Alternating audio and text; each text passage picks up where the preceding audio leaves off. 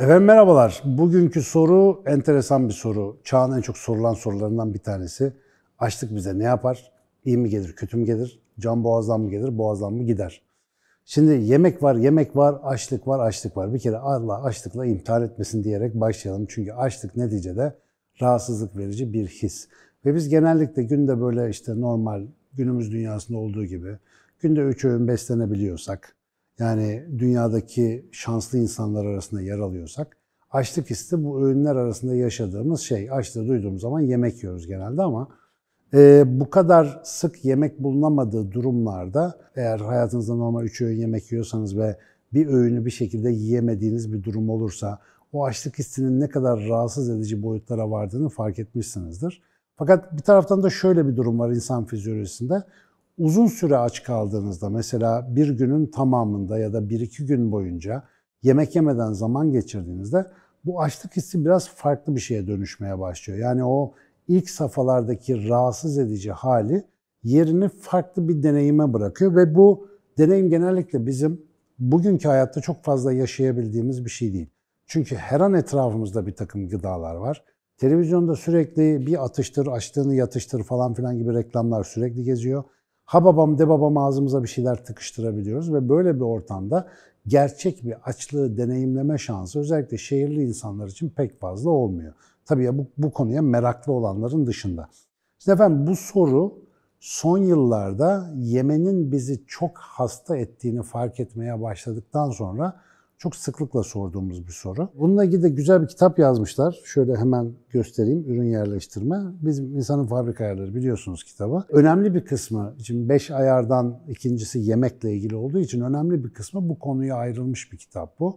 Çünkü ben de bir fizyolog olarak uzun zamandır insan bedeninin açlık tokluk yani metabolik döngüleri dediğimiz döngüleriyle mecburen mesleki olarak ilgileniyorum. Ve evrimsel olarak bildiğimiz çok açık net bir gerçek var ki tabiat öyle her gün yedi yirmi dört yemek bulabileceğiniz açık büfe bir yer değil. Ve tabiattaki bütün canlılar ortamlarındaki besinle yetinmek zorundalar.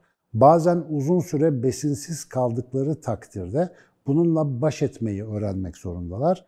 Ve özellikle de insan gibi bir organizma şu modern dünyadaki ya da son beş altı bin senedir yaptığımız gibi yapay olarak üretilmiş gıdaların olmadığı doğada hayatta kalmaya çabaladığı dönemlerde çok büyük açlık mücadeleleri vermek durumunda kalmış gibi gözüküyor. E bu açıdan baktığınızda on binlerce, yüz binlerce yıl boyunca bu vücudun üç öğün yemekle beslenemediği aşikar. Bu sadece bizim son birkaç yüzyıldır yapabildiğimiz ve gittikçe de hayatımıza yerleşmeye başlayan bir alışkanlık. Bugün tıbben biliyoruz ki günde üç öğün yemek yediğimizde, öyle canımızın her istediğini löp löp yuttuğumuzda ömrümüz bir hayli kısalıyor. Vücudumuzda bir türlü hastalık başlıyor. Ama işte iki binlerin başlarında Nobel ödülü de verilen bir çalışmaya göre uzun süre açlık, özellikle günde on sekiz saat gibi falan bir açlık bize iyi geliyor. Vücudumuzda birçok onarım süreçlerini başlatıyor vesaire vesaire. Bir sürü faydası olduğunu biliyoruz. Ama o krakerleri ağzımıza atmadan, o tatlıları gömmeden, gece dolabı açıp şöyle bir kıyıntı atmadan bir rahat edemiyoruz. Çünkü açlık hissi bizim için hala rahatsız edici bir hissiyat. Ben de bunu uzun seneler deneyimledim ve bu kitabı yazmadan önce bununla ilgili çok önemli bir nefis terbiyesi dönemi geçirdim arkadaşlar. Çünkü belli rahatsızlıklar yaşadım birçok kişi gibi ve bu rahatsızlıkların önemli bir kısmının da boğazımdan kaynaklandığını geç de olsa kabul etmek durumunda kaldım. Ve ondan sonra hayatımda çeşitli nedenlerle açlıkla tanıştım. Tabii ki Allah'a şükür yiyecek bulamadığım için olmadı bu ama kendimi bir süre uzak tutmam gerekti o yiyeceklerden. Ve sonra tekrar dönüp aslında derslerimde uzun uzun anlattığım şeylerin bir uygulasam hayatta bana ne kadar faydalı olacağını tekrar fark ettim. Ve onları da işte insanın fabrika ayarlarında, insanın evrimsel ayarları başlıkları altında sizlere sunmaya gayret ettim. Bugünkü sorunun cevabı yani açlık bize ne yapar? Açlık bir rahatsız eder. Ama açlık bundan ibaret bir şey değildir. Açlık sadece bize rahatsızlık versin diye orada olan bir şey değildir. Vücudun girdiği yeni bir fazı bize işaret eden bir histir, bir duygudur aslında.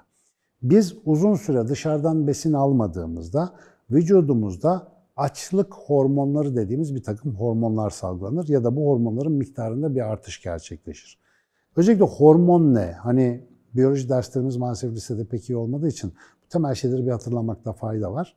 Hormon, vücudun içindeki haberci kimyasallara verdiğimiz bir isim. Hormonun tanımı tam olarak şöyledir. Vücudun bir yerinden kan dolaşımına verilir ve bu kan dolaşımına verilen madde vücudun uzak bir yerlerine gider ve oralarda bir takım etkiler yapar. Uzaklara haber gönderen bu tip kimyasallara biz genel olarak hormon diyoruz. Biraz daha tıpçı adı endokrin salgılar diye de geçer. İç salgılar anlamında da kullanılan bir terimdir. Hormonlar bizim için niye önemli? Neden bize çok şey anlatırlar öğrendiğimizde? Hormonları orkestra şefi gibi düşünün. Mesela beynin küçücük bir yerinden salgılanan birkaç hormon söyleyeceğim birazdan size. Bu hormonlar kan dolaşımı yoluyla bütün vücudunuza dağılıyorlar. Karaciğerinizden, kaslarınıza, bağırsaklarınızdan, mesanenize her tarafta bir şeyler olmasını sağlıyorlar. Yani orkestra şefinin böyle çubuk sallayıp ritim vermesi gibi vücudunuzu bir moddan bir moda aktarabiliyorlar. Ve belki biliyorsunuz bu hormonların seviyelerinde bir bozukluk olduğu zaman endokrinoloji denen tıp alanının ilgilendiği o yıkıcı rahatsızlıklar ortaya çıkıyor. Birinin seviyesi normalden çok ya da az olduğunda bizim bütün sistem bozuluyor. O yüzden hormonları anlamak, böyle durumların bize ne yaptığını anlamak için oldukça verimli bir başlangıç noktası. Tabii bu arada açlık sadece hormonlarla ilgili bir mesele değil ama bugün hormonları açık konuşmanın bizim bu konuyu biraz daha iyi anlamamıza vesile olacağını zannediyorum. O yüzden bugün biraz açlık bize ne yapar sorusuna böyle cevap vermeye çalışalım. Eğer sevgili dostlar, günde on iki ila on sekiz saat arasında hiçbir şey yemeden durabilirseniz, bayağı uzun bir zaman bu arada. E, bu arada bunu geceye de e, aktarabilirsiniz. Yani akşam şöyle altı yedi gibi yemeğinizi yedikten sonra üzerine uykuyu uykuyu da katıp şöyle on sekiz saatlik bir hiçbir şey yemediğiniz bir zaman aralığı eğer kendinize tanıyabilirseniz, size birazdan bahsedeceğim dokuz tane önemli hormonun seviyesinde çok hayırlı değişikliklere sebep olabiliyorsunuz. O yüzden şu anda dünyada birçok klinik hekim, doktor reçete olarak insanlara aralıklı oruç diye bir şey öneriyorlar. Aralıklı oruç haftanın birkaç günü, bazen işte haftalar boyunca her gün, günde on sekiz saat kadar hiçbir şey yememek üzerine kurulu.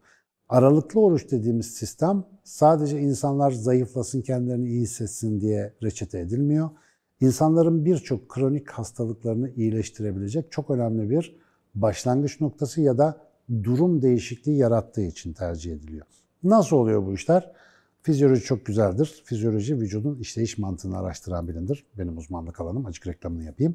Fiz- hormon fizyolojisine baktığınız zaman aslında bunun neden böyle olduğunu çok iyi anlıyorsunuz. Şimdi size dokuz tane hormon adı söyleyeceğim. Korkmayın, çok basit düzeyde bu hormonların niye var olduğunu ve vücudumuzda ne iş yaptığını konuşacağız. Açlık durumunda salgısı artan, bazen de azalan bazı hormon tipleri var.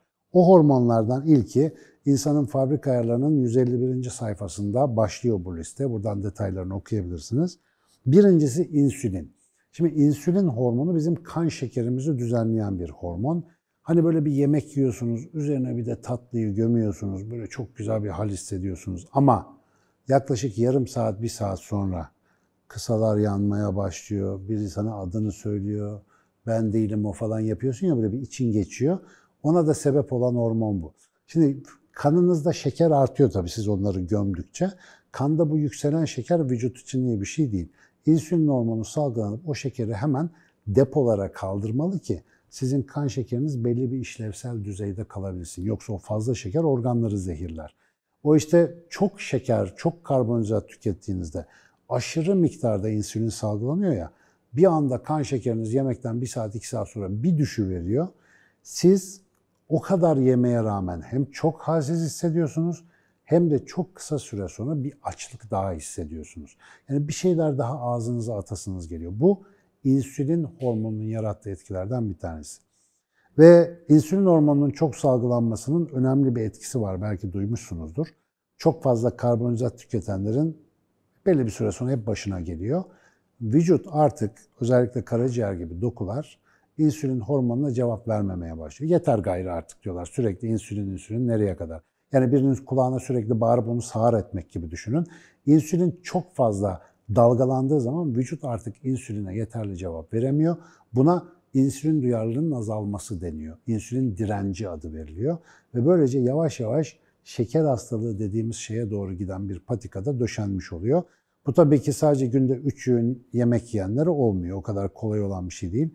Ama özellikle çok böyle tatlı, pasta falan karbonhidrat bazlı besleniyorsanız maalesef bu risk oldukça yüksek. İnsülin hormonu açlık durumunda, uzun süreli açlık durumlarında bir denge haline geliyor, miktarı azalıyor. Ama dokuların, işte insülinin davranışlarını değiştirdiği diğer vücut dokuları var ya, onların insüline olan duyarlılığı tekrar artıyor. İnsülin azalınca onlar tabiri caizse kulak kesiliyorlar. Acaba bir daha insülin ne zaman gelecek diye. Dolayısıyla siz uzun süre açlık yaptığınızda, aç kaldığınızda vücudunuzda bir sonraki öğünde yiyeceğiniz yemeğe karşılık olarak salgılanan insülin işini aslında daha güzel yapabiliyor. Dolayısıyla siz insülin hormonunun etkinliğini aç kalarak arttırmış oluyorsunuz. Böylece işte o insülin direncidir, şeker hastalığıdır falan dediğimiz şeylerin hani riskinden de biraz uzak olmuş oluyorsunuz. İkinci hormonumuz leptin isimli bir hormon. Leptin bizim yağ hücrelerimizden salgılanıyor. Vücudumuzda biliyorsunuz bayağı çok yağ hücresi var ve belki bilmiyorsunuz ama primatlar ailesinde vücudunda en fazla yağ doku barındıran canlı biziz. Oransal olarak çok yağlıyız. Kadın bedeni erkek bedenine göre bir tık daha yağlıdır. Yağ dokusu daha fazladır. Ee, sadece dağılımları değişiktir bunların bir de e, erkek ve kadın arasında. Ee, görevi şudur, yağ dokudan salgılandığı zaman beyne gider ve tokluk hissinin oluşmasını sağlar. Bunu da İnsanın Fabrika Ayarları'nın yüz elli üçüncü sayfasında detaylı okuyabilirsiniz. Fakat yağ doku vücutta aşırı arttığında bu sefer de leptin sinyalleri beyne gitmemeye başlıyor. Ve bu tokluk sinyali, yani baba depolar dolu, tamam artık durabiliriz, yani kışlık malzemeyi depoladık biz, artık yememize gerek yok sinyali bir süre sonra beyin tarafından algılanmamaya başlıyor ve bu gittikçe artan açlık nöbetleri halinde hayatımızda kendini gösteriyor. Açlık bu hormonun da beyindeki etkilerini çok daha verimli ve sağlıklı bir düzeyde algılayabilmemizi kolaylaştırıyor. Devamlı yemek yediğimizde bu işte leptin duyarsızlığı dediğimiz durum maalesef bugün obezitenin de, yani şişmanlığın da, aşırı kilonun da en önemli sebeplerinden bir tanesi. Üçüncü hormonumuz grelin hormonu. Grelin ilginç bir hormon. Galiba ben üniversitede okurken keşfedilmişti yanılmıyorsam. Mideden salgılanan bir hormon bu. Mide salgılıyor bunu ve işte vücudun her tarafına dağılıyor. Hala yeni yeni etkilerini buluyoruz bu arada grelinin. Nispeten yeni keşfedilmiş bir hormon çünkü. Fakat grelin her zaman salgılanmıyor. Sadece aç kaldığınızda salgılanıyor.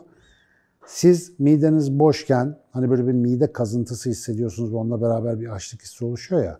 İşte grelin bunu yapan bir hormon. Diyor ki mide boşaldı, bir şeyler yiyelim. İşte o ekmek kokusunun, ızgara kokusunun çok tatlış geldiği zamanlar o zamanlar. Böyle dayanamayıp ağzınıza bir şey atmanızı sağlayan hormon bu. Fakat yer yemez grelin salgısı kesiliyor. Peki grelin sadece bizde açlık hissi mi oluşturuyor? Hayır.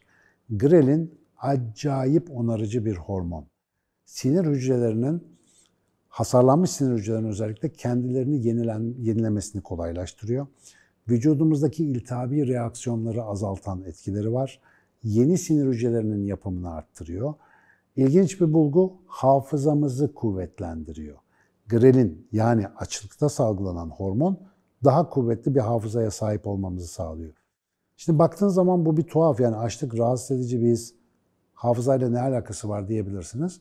Doğal ortamdaki evrimsel faydasını düşünecek olursak, İnsan aç kaldığı bir ortamda bulunduğunda belli nedenlerle aç kalmaktadır ve eğer o şartları iyi hatırlarsa daha sonra benzer bir duruma düşme riskini azaltabilir. Dolayısıyla bir açlık hormonunun bellekle alakalı olması bir canlı için işte şaşırtıcı bir ilişki değil aslında. Peki bunun bize bakan tarafı ne? Açlık gerçekten belleği arttırıyor, hatırlamamızı arttırıyor. Grelinin aynı zamanda uzun süre yüksek düzeyde salgılanmasının uykuyu da pozitif etkilediğini, süresini kısaltıp verimini arttırdığını biliyoruz. Hemen hemen her gün grelinin yeni bir etkileri çıkıyor. Açlığın belki de en önemli hormonlarından bir tanesi olmaya hala devam ediyor, keşfedildiği günden bu yana. Dördüncü bir hormonumuz açlıkla ilgili olan glukagon benzeri peptit, G L P bir diye kısaltılıyor genellikle. Bu da siz bir şey yediğiniz zaman midenizden bağırsaklarınıza geçtiği zaman bağırsaklarınızdan salgılanan bir hormon. Bütün yine kan dolaşımı aracılığıyla vücuda dağılıyor Bu hormonların birçok yerde çok farklı etkileri var falan ama G L P bir genellikle iyileştirici ve sindirimi düzenleyici bir hormon. Bu hormonların birçok yerde çok farklı etkileri var ama mesela G L P bir hormonu dikkat edin mideden bağırsağa besin geçiyor ve bağırsak tarafından salgılanıyor. Yani bağırsak diyor ki bana yemek geldi. Bu sinyali nereye gönderiyor olabilir acaba? En önemli etkilediği yerlerden bir tanesi beyin. Doyma sinyali yaratıyor. Beyne gidiyor diyor ki tamam bana yemek geldi artık yemeği yavaşlatabiliriz ya da durdurabiliriz. Hani şeyi duymuşsunuzdur bu yemek yemeye başladıktan yaklaşık yirmi dakika sonra bir doyma sinyali gelir diye. O sinyallerin en önemlilerinden bir tanesi bu. Peki biz sürekli olarak çok hızlı ve çok fazla besin tüketiyorsak, özellikle bağırsağımızdan hızlıca geçen işlenmiş gıdaları falan daha çok tercih ediyorsak bu hormonun salgılanma sistemi bozuluyor. O doyma sinyali çok geç gelmeye başlıyor ve maalesef bu da uzun vadede bize ciddi metabolik maliyetler olarak ve rahatsızlıklar olarak geri dönebiliyor. Beşinci hormon, söylemesi biraz zor, tekerleme gibi. Arkadaşlar arasında biraz çalışırsanız iyi hava atabilirsiniz. Kolesistokinin, C C K harfleriyle kısaltılır genellikle. Kolesistokinin yağlı bir şey yediğiniz zaman ince bağırsaklarınızdan salgılanıyor. Esas işi şu, karaciğerinizin hemen altında safra kesesi diye bir kesemiz var biliyorsunuz. Birçok insan dertlidir, taşmaş yapar o kese. O keseye gidiyor, o kesenin içinde safra diye bir sıvı var. Onu böyle sıkarak safranın bağırsağa boşaltılmasını sağlıyor. Safra ne? Vücudumuzun yaptığı bir deterjan. Biz deterjanı çamaşır makinesinde niye kullanıyoruz? Yağ lekelerini çözüp çıkarsın diye. Vücudumuzdaki safra da bağırsağımıza gidince o yağ damlacıklarını parçalıyor. Onları sindirilebilir bir hale getiriyor ama doyma sinyaliyle de çok yakın ilişkisi var. Yani beynimize giden sinyallerden bir başkası. Bütün sindirim kanalımızın düzgün işlemesi için çok önemli bir madde. Ama sürekli aşırı beslenmede maalesef bu kolesistokinin hormonunda dengesi darmadağın oluyor. Ve uzun vadede beyin artık açlık, tokluk bilmem ne hiçbir sinyali alamaz hale geliyor ve maalesef durumumuz oldukça kötü oluyor. Peptit Y Y, bu da altıncı hormonumuz listedeki. Bu da bir başka tokluk mesajı. Bakınız açlık durumunda salgısı azalan hormonlardan bir yenisine bakıyoruz. Bu arkadaş biz yemek yediğimiz zaman hipotalamusa ulaştığında iştahı azaltıcı etki yapıyor. Beynimizin ortasında bir tane santral var. Bütün hormonların kontrol edildiği bir yer orası. İsmi hipotalamus. Ta bağırsaklarımızdan gelen bir şey oraya gidiyor. Diyor ki abi aşağıda durumları iyi. O yüzden diyor sen yavaş yavaş manaları kapat.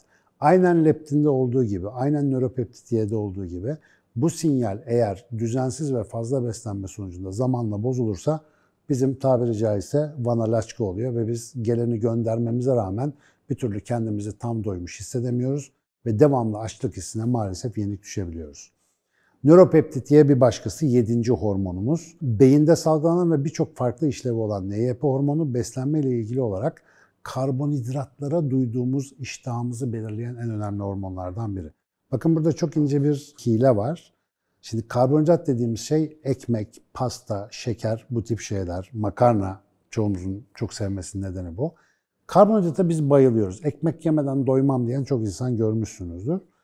Tabiatta az bulunmasına rağmen arayıp bulduğumuzda vücudumuza çok hızlı enerji sağlayan ve bize iyi gelen bir şey olduğu için tabiattaki atalarımız acayip karbonhidrat sever insanlara dönüşmüşler zamanla. Çünkü karbonhidratı çok seven, çok arzulayan ne yapar? Çok arar, fazlaca bulur. Dolayısıyla çok enerji elde eder ve ona göre işte ürer, hayatta kalır, daha güzel avlanır falan filan. Dolayısıyla biz aşırı karbonhidrat iştahı içerisinde olan bir canlıyız. Ama bugün her yerde o kadar çok üretiyoruz ki yediğiniz cipsten, içtiğiniz işte nedir o meşrubatlara kadar her şeyin içerisinde İhtiyacımızdan çok çok çok fazla karbonhidrat alıyoruz ve bu tip hormonlar aslında atalarımızın ayarlarına göre çok işe yararken bugünün dünyasında maalesef şirazeden çıkmamıza sebep oluyor. Yani ben burada başkasından bahsetmiyorum. İşte bu örneği kendimden vereceğim. Hani bir paket cips açıp bir tadına bakayım deyince koca paketi bitirmiş buluyorsunuz ya kendinizi. Böyle dayanamıyorsunuz ya. Mesela o tip isteklerimiz genellikle işte bu tip atasal olarak işe yaramış ama bugün maalesef bize suikast aracı gibi çalışan hormonlarımız sayesinde oluyor. Uzun süre açlık bu hormonların tamamını terbiye edebilmemizi sağlıyor. Tabi burada bir yan bilgi vereyim. Mesela bu nöropeptit Y gibi hormonların salgısı sadece yediğimizle içtiğimizle ilgili değil, bağırsaklarımızdaki bakterilerin hangi tip olduğuyla da çok yakından alakalı. Biz mesela doğal gıdalarla besleniyorsak, mayalı şeyleri tüketebiliyorsak, o turşu, murşu falan gibi, bu bizim bağırsaklarımızda iyi bakteriler dediğimiz bakterileri arttırıyor ve bu tip çıldırtıcı açlık sinyallerini daha az hissediyoruz. Ama sürekli cips, kola, hamburger gömüyorsak, bağırsaklarda tembel ve karbonhidrat seven bakteriler coşuyor ve bir süre sonra siz mesela diyelim, ya ben hamburger yemeyeceğim, bu zararlı bir şey demeye kalktığınız anda birkaç dakika içerisinde bağırsaklardan bağır bağır sinyaller geliyor. Bize hamburger gönder, bize tatlı gönder, burada ölüyoruz biz falan diye. Sen de yazık onu hani yemeden doymam sinyali zannediyorsun. Halbuki içerideki işgalci kötü bakteriler sürekli senden iyi aşe bekliyor. E, ayaklanan yeniçeriler gibi öyle düşünün. Dolayısıyla bu arkadaşları yol yakınken, sağlık yerindeyken terbiye altına almak çok önemli. Nöropeptidiyenin yarattığı o karbonhidrat krizlerinin en iyi çözümü ilaç milaç değil, aralıklı oruç uygulaması. Haftanın iki günü on sekiz saat aç kalmayı bir deneyelim. Bu arada bunu ilk denediğinizde çok başınız ağrıyacak daha önce yapmadıysanız. Çünkü hepimiz biraz önce bahsettiğim sebeplerle karbonhidrat bağımlısıyız. Ve on sekiz saat aç kaldığımızda aynı bir uyuşturucu bağımlısının yoksunluk sendromu gibi karbonhidrat yoksunluk sendromları gösteriyoruz. Ve hepiniz onu az ya da çok yaşamışsınızdır. Bunu yaşamayan çok nadirdir. Böyle bir rahatsızlık hissi, böyle bir huzursuzluk hali, açken sen sen değilsin reklamında olan o tüylü bamya hikayesine benzer durumlar hayatımızda maalesef yaşanabiliyor. Kortizol hormonu bizim stres hormonumuz. Açlıkla yakından alakalı. Stres durumunda böbrek üstü bezimizden salgılanıp bütün vücutta stres dediğimiz o savaş kaç ya da don tepkilerini yöneten hormonlardan biri. Yaptığı işlerden biri kan şekerimizi yükseltmek. Niye? Aslan kovalıyor ya da biz aslanız birini kovalıyoruz. Yani bir tehlike var. Enerji gerektiren bir şeyler yapacağız. Özellikle kaslarımıza ve ihtiyacı olan dokulara şeker ulaştırabilmek için kan şekerimizi yükseltiyor. Stres durumları uzun süre sürdüğünde bize bu şeker hastası falan yapan hormon da bu. Dolayısıyla bu arkadaşı da terbiye etmenin, stresi kontrol etmek anlamında en iyi yollarından biri yine açlık. Vücudumuza haftada birkaç gün olsun o uzun süreli açlığı deneyimletebilmek. Özellikle günümüzde stresin bize neler yaptığını artık Açık Beyin takipçileri olarak çok iyi biliyor olmanız lazım. Ee, uzun süreli açlık kortizol hormonunu dengelediği için aynı zamanda stres yönetiminde de bulunmaz nimetlerden bir tanesi. Ve dokuzuncu, Açık Beyin'in en meşhur hormonu, dopamin. Şimdi biz yemek yediğimiz zaman çok hoşumuza gidiyor. Hele ki böyle sevdiğimiz şey yediğimizde daha çok hoşumuza gidiyor. Karnımız tokken bile mesela mangal kokusu duyunca bir aklımız oraya gidiyor. Lan bir parça alsam mı falan gibi. Halbuki daha yeni yemişsin, miden dolu, niye canın istiyor? Tabiattaki beyin ayarlarıyla bugün yaşıyoruz. Yıllar önce atalarımızın öyle şu anda pek şey yapmıyorum ben mangal yemeyeyim daha sonra yiyeyim diye bir şansları yoktu. Bulduğunu götürmek durumundaydı çünkü muhtemelen iki gün aç gezecek. Vücudunda depolaması lazım ki depoları kullanabilsin. Biz öyle bir refleksle hareket ediyoruz ve bu dopamin hormonu da şu işe yarıyor. Yemek işareti gördüğümüzde, bir şeyin bizi böyle besleyebileceğini fark ettiğimizde hemen onu canımızın çekmesini sağlıyor. Bir nevi motivasyon hormonu. Ve onu gövdeye indirince bizim beynimiz diyor ki fış dopamin, oh çok güzel, gene bulduk, gene yapalım. Fakat dopamin aynı zamanda bağımlılıkların da nörotransmitteridir ya da hormonudur. Çok fazla dopamin salgılattıran şeyler bizi hızla kendisine bağımlı hale getirir. Mesela karbonhidrat bunlardan bir tanesi. Çok fazla zihinsel hazza neden olduğu için trileçe yerken kendinizi düşünün. O triliz böyle atıyorsun ya böyle uff. İşte o an adeta böyle bir dopamin patlaması yaşıyorsun beyninde. Fakat bunu çok sık tekrar ettiğin zaman beyninin diğer devreleri dopamine sağırlaşıyor. Dopamin çok bağırdığı için artık onun alıcılarını azaltıyor. Dopamin eskisi kadar etki etmiyor. Senin aynı hazzı alabilmen için ne yapman gerekiyor?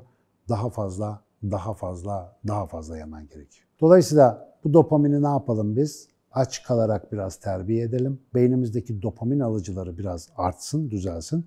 Dolayısıyla bir lokma ekmekle, bir işte güzel bir ne bileyim kaşık ıspanak mesela yemeğiyle çok güzel dopamin salgılayıp o yemeğin hazzını hep beraber yaşayalım. Bu dokuz açlık hormonu yüzlerce açlık mekanizmasından sadece dokuzu. Çok kısa bir özet. Ama buraya kadar özetlemeye çalıştığım bu hikayede bir şeyi fark etmişsinizdir. Bütün sistem diyor ki en azından hormonlar açısından baktığınızda ya bir sakin, biraz aç dur. Çünkü açlık sana iyi gelecek. En azından hormonlara baktığınızda böyle. Ve dikkat ederseniz yeryüzündeki bütün dini, manevi geleneklerde, geleneksel kültürel alışkanlıkların birçoğunda, Tanrı inancı olmayan dinlerde dahi oruç diye bir pratik insanlara sürekli önerilir. Devamlı insanlara aç kalmasını tavsiye eden farklı farklı kültürel alışkanlıklarla ya da geleneklerle karşılaşıyoruz. Niye acaba? Demek ki insan her devirde bulduğunu yemeye o kadar programlı ki ve demek ki bu devirde de hiçbir şey değişmemiş ki bu pratikler hala bizi korumak için nesiller boyunca kadim uyarılar olarak aktarılıp duruyor. Bence bir kulak vermekte fayda var. Belki hepiniz bu kadar fizyoloji meraklısı olmayabilirsiniz. Belki bu kadar fizyolojik bilgiler çoğumuza fazla gelebilir ama en azından insan kültürünün şimdiye kadar yaptığı uyarılara bakarsak açlık zannettiğimiz gibi rahatsız edici ve kötü bir duygudan ibaret olmayabilir. Hatta hatta günümüz dünyasında en iyi arkadaşımız olabilir. Bence ona bir şans verelim. Hani bazen birinin tipini sevmezsin ama tanıştıktan sonra hani böyle çok büyük kıyağını görürsün ya. Açlık da biraz öyle. Onunla ahbap olmaya bakalım. Ben geçtiğimiz on senedir kendisiyle çok iyi anlaşıyorum. Arada bir onu ihmal ettiğim zaman özlemeye başladım. O yüzden onunla ne zaman kol kola girersek benim hayatımdaki birçok şey düzeliyor. Günümüzün çokluk dünyasında kendimizi tutup az tüketmeye, az yemeye, az bakmaya, az konuşmaya çok ihtiyacımız var. Bu kadar az demişken ben de herhalde sözü burada kessem iyi olacak. Zaten anlayana bu kadar laf fazla bile ama lütfen bana inanmayın, lütfen deneyin. Haftanın iki günü on iki ila on sekiz saat şu arkadaşları bir dinlendirin. Bakın bakalım neler oluyor.